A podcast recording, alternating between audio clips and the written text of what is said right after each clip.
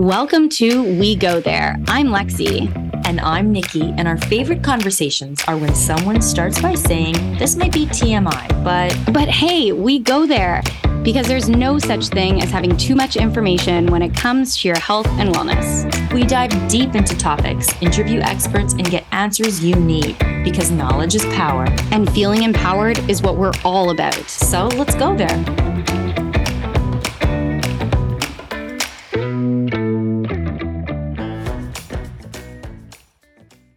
Welcome to We Go There.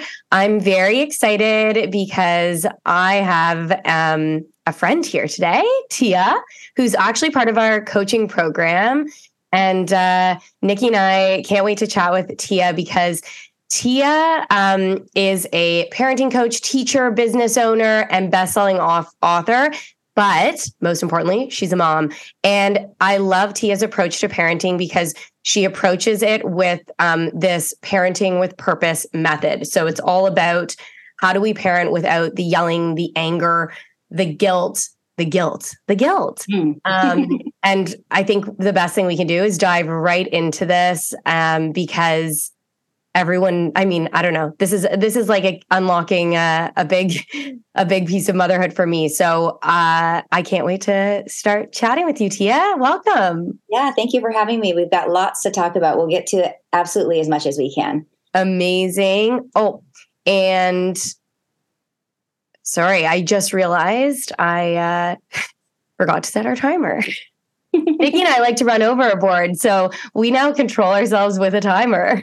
Right. I use a timer. I use a timer with my kids, and I recommend my my clients use timers all the time. So timers are a good thing. Okay, timers. Maybe we start there. yeah, absolutely. There's so many things that we want to talk about when it comes to parenting with purpose. The idea is that parenting really doesn't need to be a battle, but so often we're parenting from our intuition, the way we were raised. Maybe we liked part of the way we were raised. Maybe we didn't like parts of it. Maybe we told ourselves we were never going to, you know, repeat the things that our parents did, but here we are repeating those same things and feeling guilty, as you mentioned, for doing that. And so what what I really want to help parents with is giving them tools, strategies, things they can implement that actually make mm-hmm. sense so that we can break those generational cycles and timers is a, a, those are one of those really effective tools that you can use in many many areas from getting out of the house in the morning sharing screen time meal times potty training like the sky's really the limit um, so we can talk about examples for that if that's of interest yeah, I Absolutely. found t- timers really effective. Um, with oh, specifically with Piper, it's funny, and Adam and I just talked about the other day because we haven't had to use them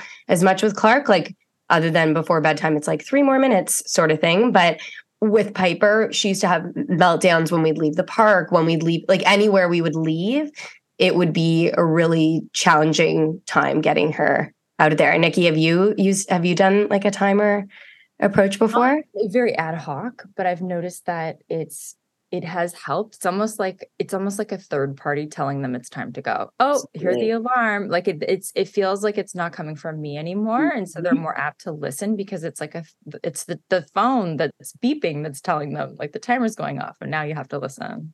Yeah, the, the timer actually becomes the boss. So typically, parents get stuck in this kind of nagging, reminding cycle where we keep coming back in. Why aren't you dressed yet? I told you we're leaving. We said two more minutes. It's been two more minutes. And we just get into this negative cycle where our kids aren't really listening to us anyway. And when you bring a timer in, one, it becomes the boss and it does the work for you. But two, it's actually helping you set a boundary. And boundaries are one of those areas where parents really struggle because we don't want to see our kids upset. We're not sure how to set age appropriate boundaries. We're not sure how to follow through in the most effective way. So our boundaries go a little bit gray.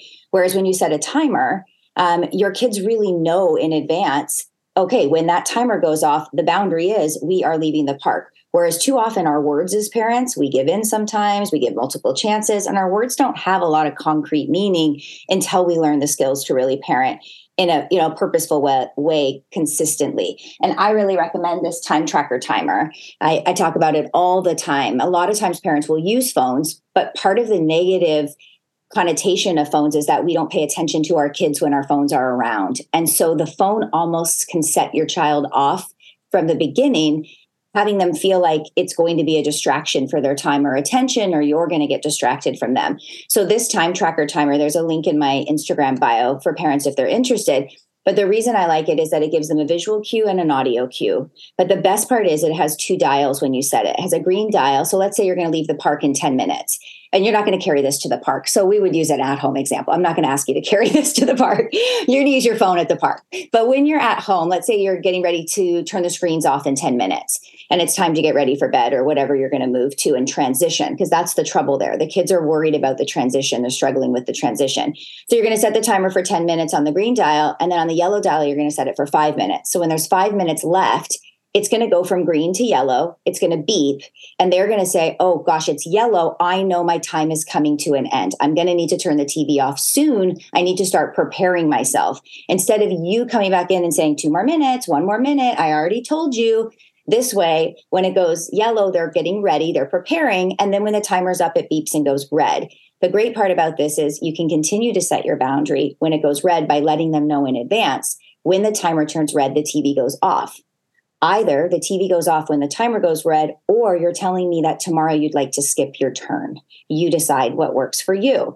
And now you're giving them a boundary, you're giving them the consequence upfront in advance. Instead of you calling all the shots, you're putting the ball in their court so they can choose to make decisions that work for them or not. So the timer, as little as it might be, really does a number of things for parents. Mm-hmm.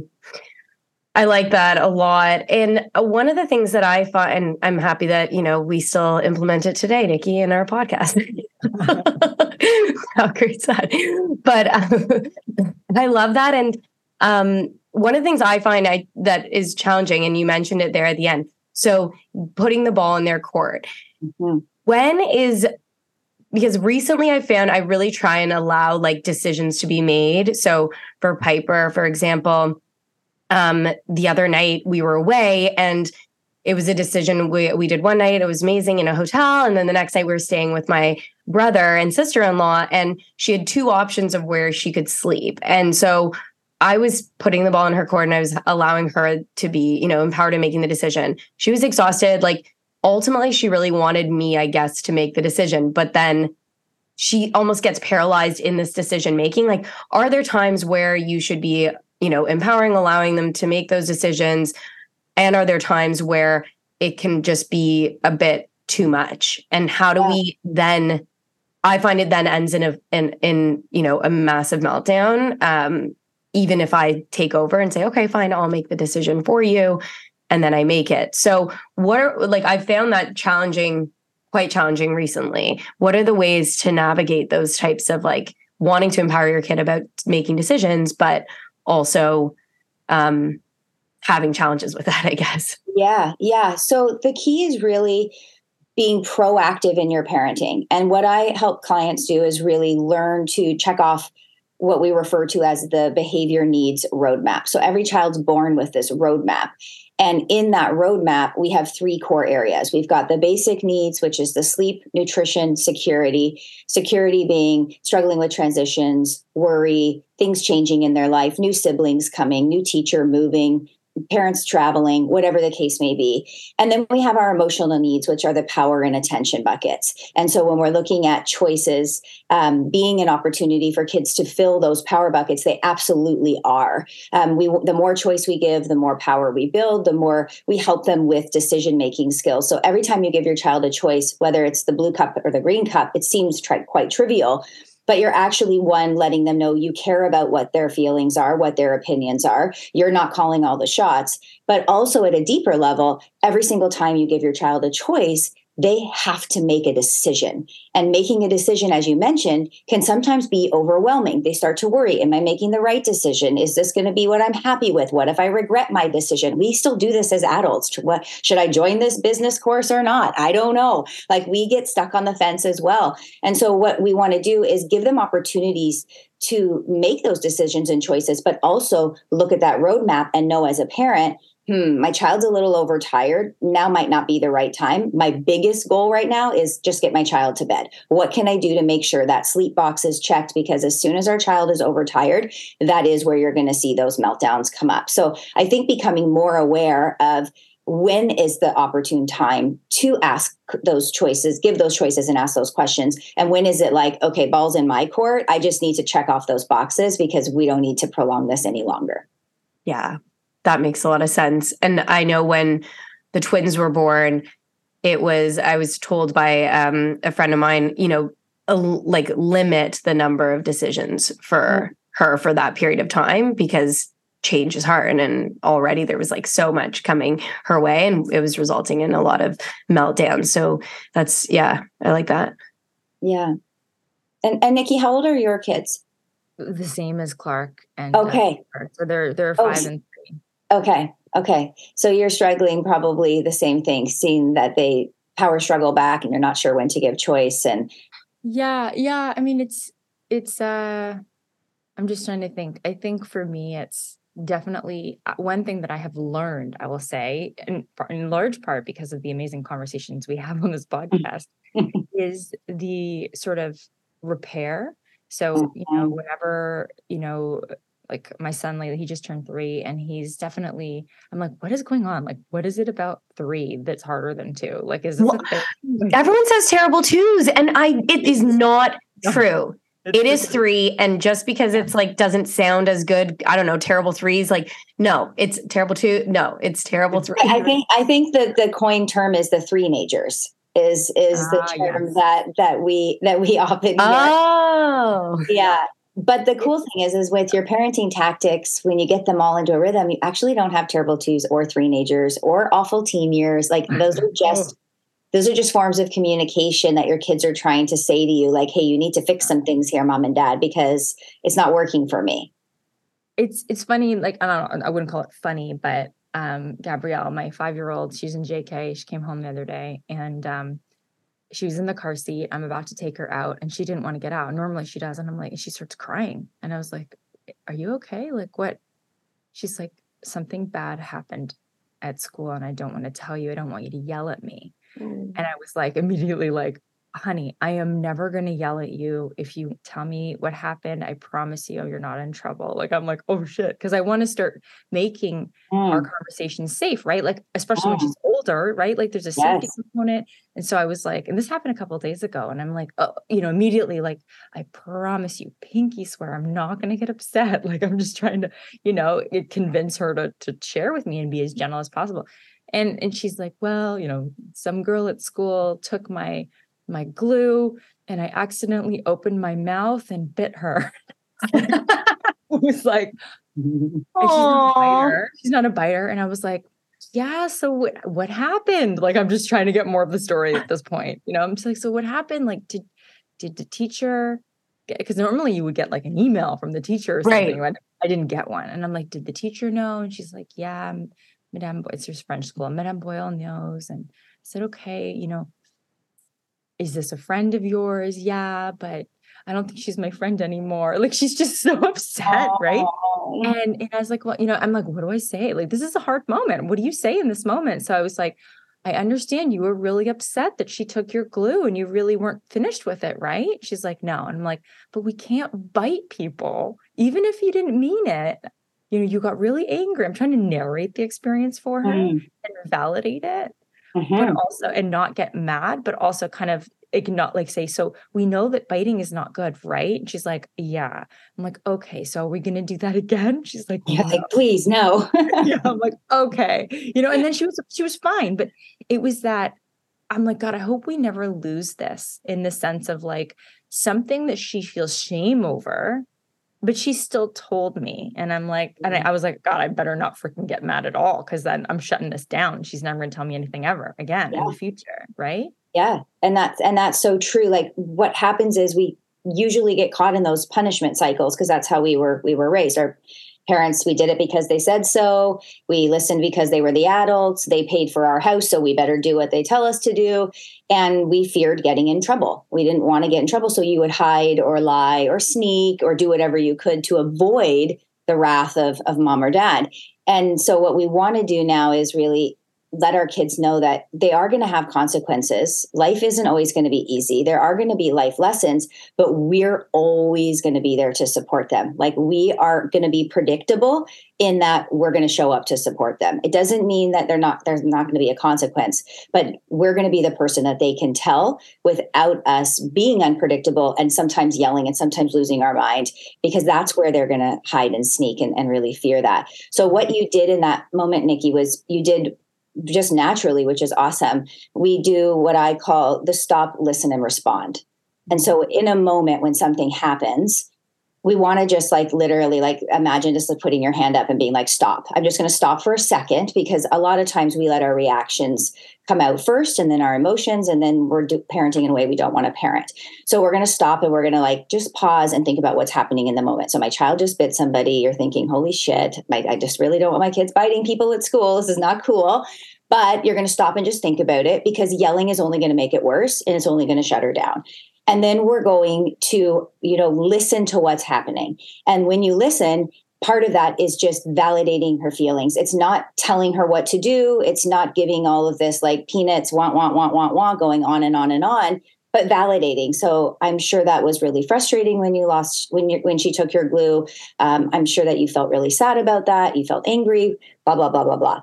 And then we respond. And when we respond we have two choices. We either respond in the moment because they're calm and they're ready to have a teachable moment, or they're too upset because it just happened and they're in the heat of the moment and we're going to wait and we're, we're going to respond when we're ready. So when we validate, we're going to say, I see you're really upset. I'm happy to help you with this when you're ready. You let me know. Let them have their feelings. Let them cry. Let them scream. Let them be mad. And then you do your responding after. So your responding then can look like what are some things we can do when we feel frustrated at school? Can we squeeze our hands together really tight and take a deep breath? Can we go and ask the teacher for some support? Could we ask our friend first if she can pass the glue back? And if she doesn't, then we go and get an adult for help. So now we want to work with our kids on conflict resolution skills so that when they are on their own and they do start to have those big feelings, which are all okay to have, how can we self manage those feelings in a positive way versus a negative way? I, I missed that one. you, you pretty much aced it though. but, but you did great. You stopped, you stopped and you listened and you gave that validation. And now the response doesn't have to be in the moment, like I just said. So you can still go back. Um, in the my bio on my Instagram, I have a what's called the Children's Book Corner. Children's books are the most amazing tool ever, and they're divided by sections. So there's hitting and biting, uh, oh, sibling oh, rivalry, meal times, potty training, bedtime, responsibility, feelings, emotions, grief and loss, divorce, separation. Go to the section that you want. And in that section, I have put book recommendations. And so all you do is browse, click, ship, or take the topics and go to the library if you don't want to purchase off Amazon. Um, either way is totally fine. But then you're going to grab those books on hitting or biting, uh, feelings, emotions. And then when it's not in the moment, you know, before bed or when you're having some quiet time, you read those stories and all of a sudden they're like, wow, Susie got mad and bit somebody. I'm not the only one that made that mistake. I'm not the only one who's learning to manage my feelings. And then you talk about, did you feel like Susie when you were at school? Could you did you feel like Johnny? Like how how do you think they felt after? What do you think you could do different? Let's see. Let's keep reading and see what Johnny did. And then now they're like, "Oh, okay, I could do that." And they're relating to the characters and it allows you to teach and train and practice with age appropriate communication and language without you having to think, how the heck do I talk about these topics? You use children's books. That is amazing. I'm going to immediately go order everything. I know, same. That's so helpful because I always find I'm using words that I'm like, this is not getting across the way I need this to get across. Mm-hmm. Then I'll say a word and I'm like, do you know what that means? She's like, no. Sorry. Hey, let me define it. Reciprocity. She's like, what? okay, too big. exactly exactly oh my gosh that's i love that the parenting books is i mean not parenting books the kids books is yeah key i'm definitely going to go there as well this episode of the We Go There podcast is brought to you by the Bell Method, a fitness company that blends Pilates with pelvic health, creating choreography from science. You might feel overwhelmed at all the abs after baby programs promising to make you bounce back after birth. Or maybe you're feeling unsure of how to exercise in pregnancy and prepare your body for delivery. It can be tough to navigate what information is credible and evidence based. Women deserve better. I created all of our programs with the guidance of pelvic health physiotherapists, and we continue to evolve our programming to stay current with the latest research.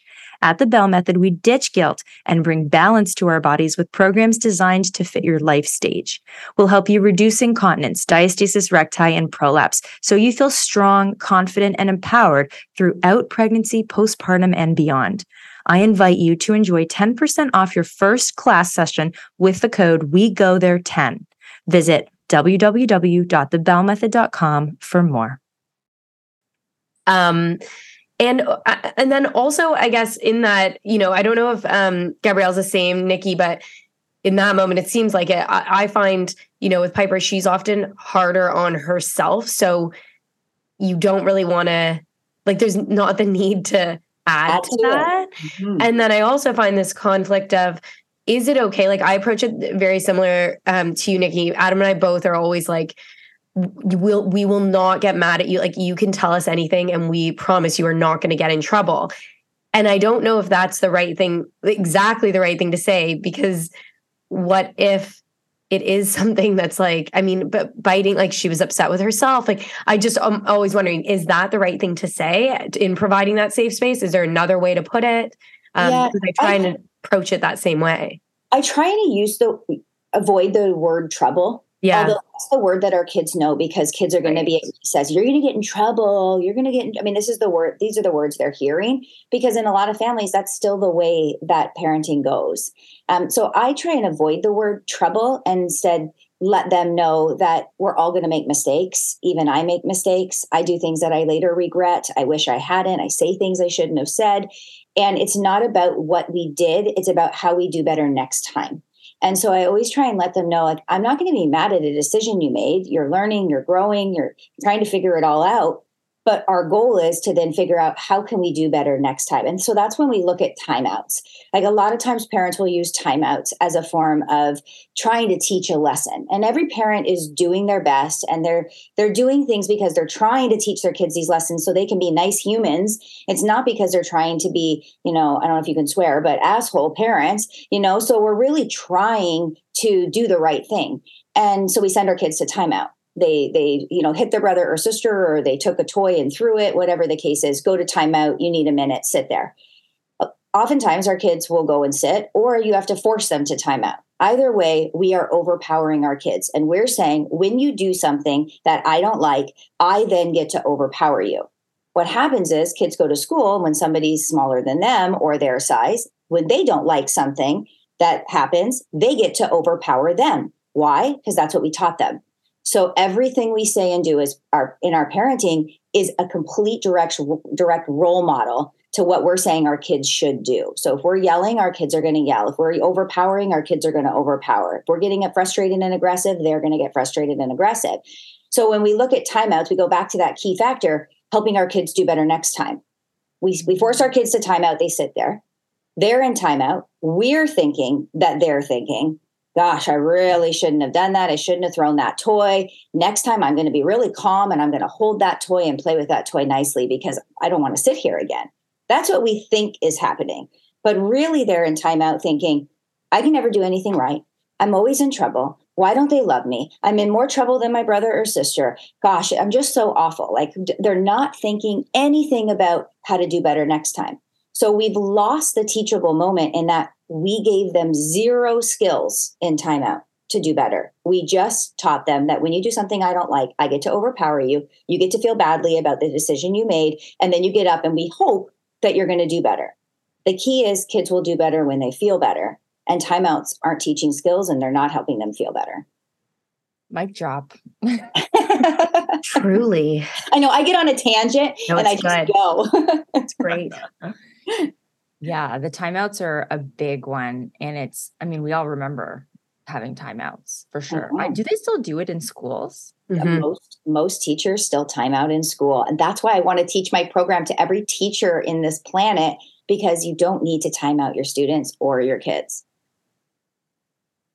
Yeah, I mean it's obviously challenging when you've got 30 kids in a class and you're trying to manage like a wild card, but yeah, I mean gosh, that's that is there's a lot to be said for that. I'm so this is something that I saw recently and this is related but like we're going to fast forward spaceship into the future here about how it's so important to not give a smartphone to a kid before the age of 14 for their Mhm. brain development. And I'm like, Mhm. how the fuck am I going to manage this? I just saw that too. because I'm like, sorry, but like my kid is already like wants to be 14. Like she's five going on 15 Mhm. and and is you know i know she's like there's this one little girl at her school who's like giving gives her like makeup and lip gloss and i'm like what is happening she's we're going to the cottage this weekend she's like i just can't wait to bring my makeup to the cottage i'm like no like what so she i guess where i'm going with this is i have a feeling she's going to be wanting to be an early adapter of the Mhm. phone and i Mhm. am kind of already like i gotta prepare for this Yeah. Yeah. It's, we always said my boys are 14 and my youngest one is going to be 12 on the 9th of June. So really close. So basically 14 and 12. And I always said to the boys, having a phone is a need to have, not a want to have. Like you need to have the phone, then you, you'll have the phone. If you want to have the phone, it's not really necessary. So our sort of general guideline was graduation of grade six. And so they were going to be going into middle school. And I will tell you, both of my boys are the last of their grade to have a phone. The very 11? uh, uh, oh oh no no most kids have It's like eight, isn't it? They're like in grade four with phones. oh my Yeah. god So my kids go two extra years without the phone, feeling a little bit left out, feeling a little bit, you know, like an outcast. I had an old phone at home that they could each use when they were on Wi Fi. So when they were in our house, they could do certain things. Uh, social media is a hard stop for us until the legal age, which is 13. I really think that's still way too young. Um, but the problem here is that everybody has it. And so the issue f- for parents is that you want to hold your guidelines and you want to hold your boundaries because you know it's the safe thing to do. But you also have to find that middle area where they're not a total outcast, where they can communicate with their friends. Because the way of the world in our mind was that we would go out and bike ride and meet our kids around the block and go to the convenience store and spend $5. The way of the world now is hey, I'm going to text you. Do you want to meet at the golf course? Or I'm going to text you and do you want to do this? Or I'm going to Snapchat you all night long. And this is how we're communicating. So at some point, our brains have to also adjust to this new place, but still keep our kids safe, which is really, really, really hard because there's so much mental health and you know sadness and anger linked to social media and phones because their brains are not ready for that. They really really aren't. Um, i noticed the other day there's this you know new kind of thing going around called wait till eight.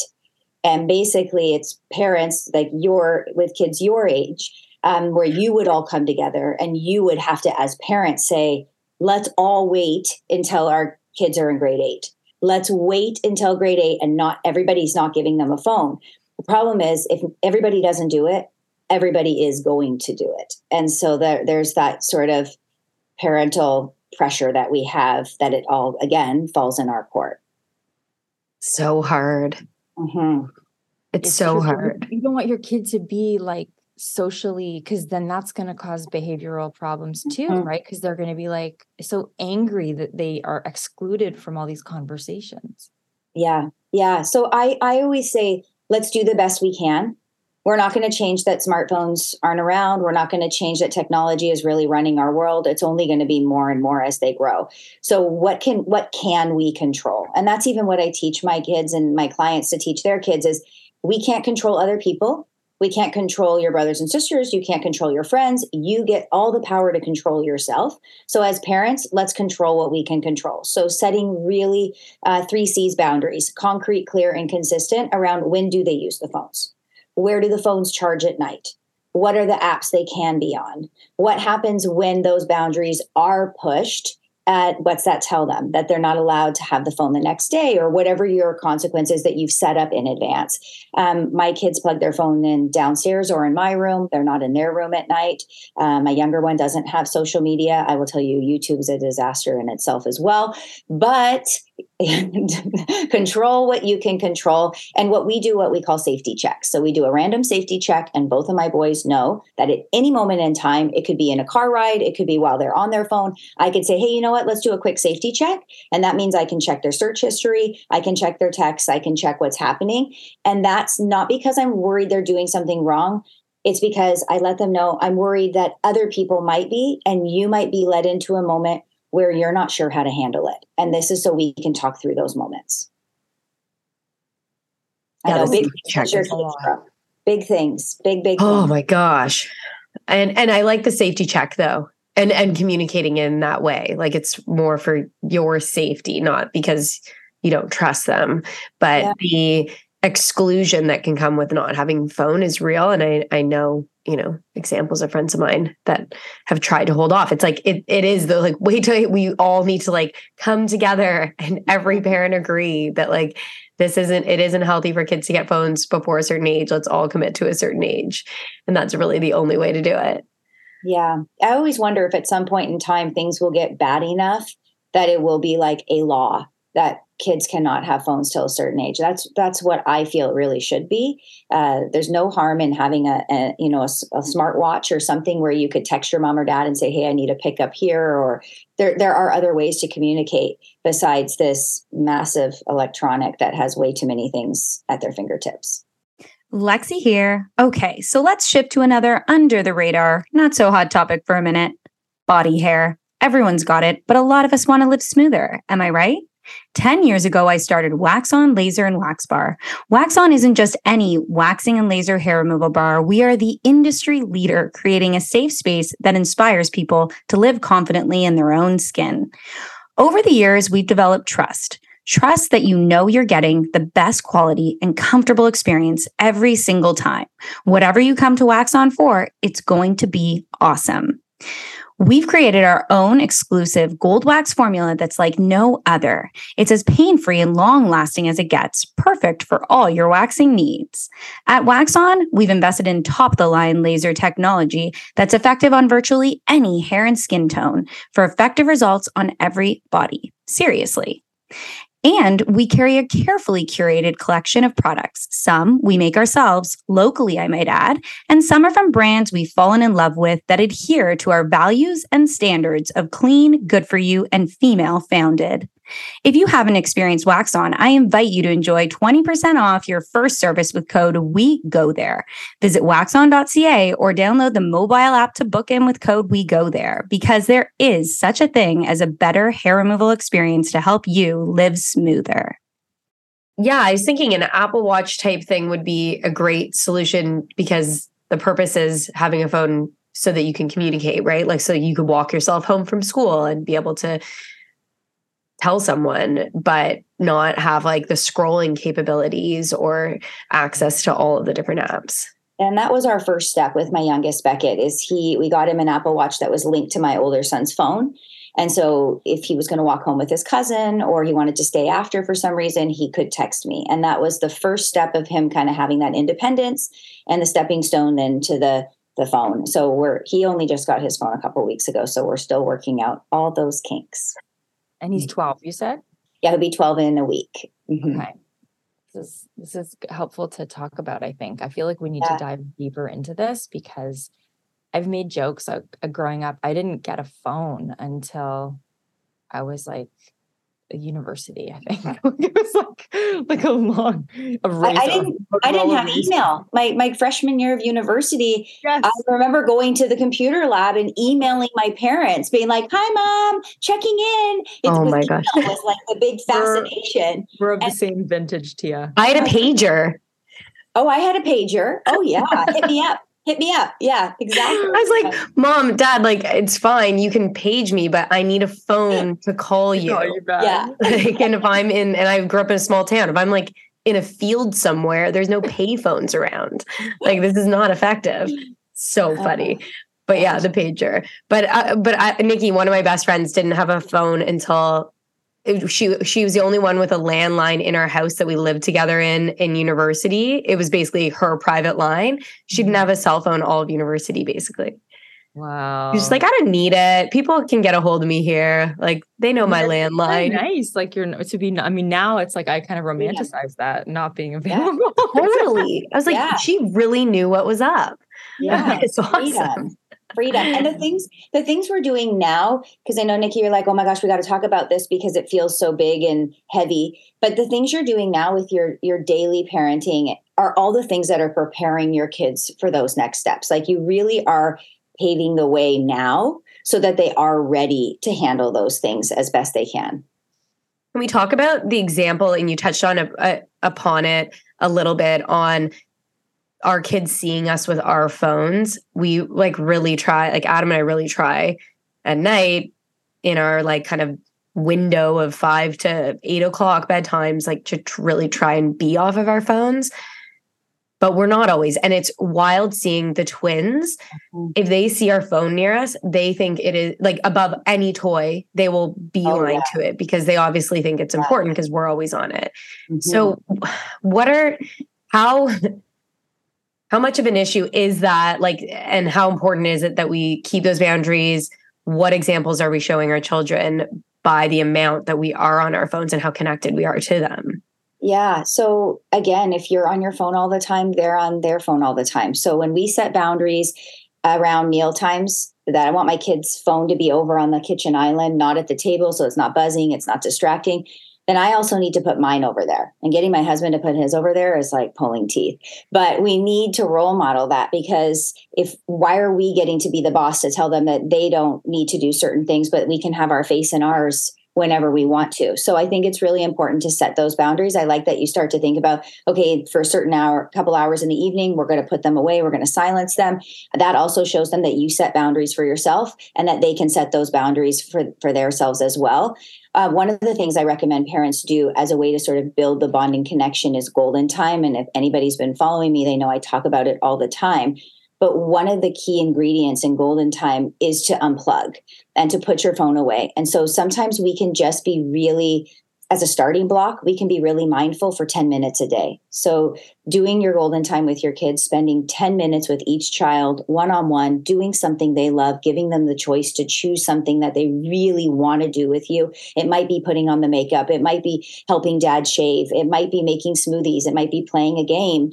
Um, it- whatever it is, snuggling up and reading, but giving them the power to choose something that they love to share with you, unplugging, putting your phone away, and giving that special time a name. Hudson named it Golden Time when he was four. That's what we've called it ever since. Um, but when my kids were younger, Golden Time was an amazing time because they knew we were going to connect. But on top of that, they also knew that they were going to get to take my phone and they were going to get to park it in the designated parking spot, which was our kitchen junk drawer. And they would say, Oh, let me park your phone.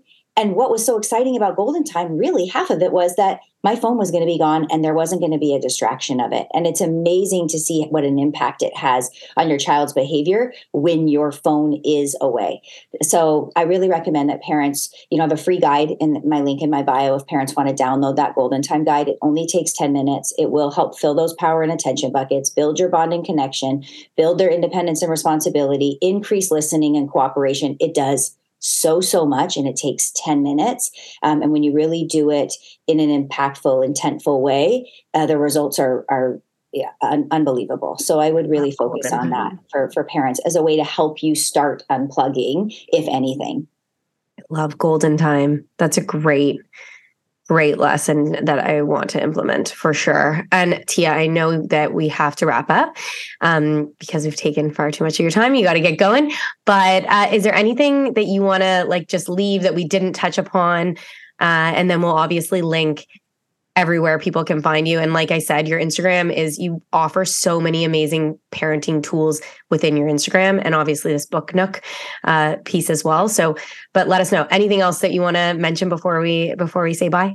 yeah i just want parents not to be hard on themselves i know it's not easy you're kind of thrown into it and you're trying to figure it out as you go but the idea is that it really is a learned skill and once you take the time to learn the skills they're the same skills you're going to use from here on out. So if you have young kids, if you have teenagers and you're thinking it's too late, it's never too late. But once you have this core kind of framework, you're just rinsing and repeating. And it's so much easier than the battle. And it will build your bonding connection. You'll just feel so much better. Your kids will feel so much better. Um, and it's just an amazing thing once you feel that confidence as a parent. So definitely parents can reach out. They can find me on Instagram, Tia Parenting Coach, my website, tiaslightham.com. We have lots of workshops. I have my coaching program. We have lots of free stuff that goes on weekly. So don't be afraid to reach out for help. Um, really, you're empowering yourself and your kids when you do that. Oh, thank you. Thanks so much for coming on and Yeah. have a great day. Thank you for having me. Thanks.